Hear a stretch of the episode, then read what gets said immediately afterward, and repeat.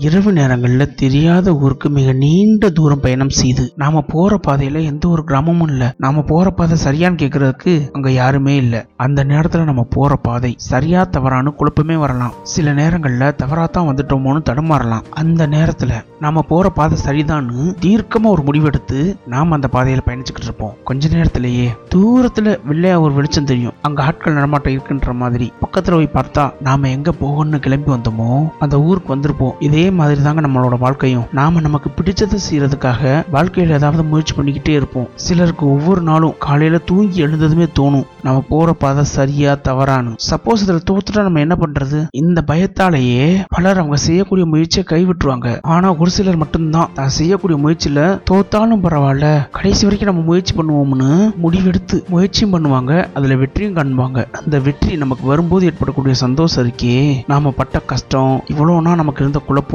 எல்லாமே அந்த ஒரே நொடியில் மறந்து போகும். இந்த ஆடியோ பதிவை கேட்டுக்கிட்டு இருக்க ஏதாவது முயற்சி பண்ணுறீங்கன்னா அப்போ பொறுமையாக இருங்க. நீங்கள் எந்த வேலை பார்க்குறீங்களோ அந்த வேலையை நம்ம சரியாக தான் பார்க்குறோம்னு உங்களை நீங்கள் நம்புங்க. முடிவை பற்றி யோசிக்காதீங்க. தொடர்ந்து உங்கள் முயற்சியை மட்டும் அதிகப்படுத்துங்க. இந்த ஆடியோ பதிவு உங்களுக்கு பிடிச்சிருந்துச்சுன்னா விஜய் ஸ்டோரி பாட்காஸ்ட்டை ஃபாலோ பண்ணிக்கோங்க. லைக் பண்ணுங்கள் ஷேர் பண்ணுங்கள் நன்றி.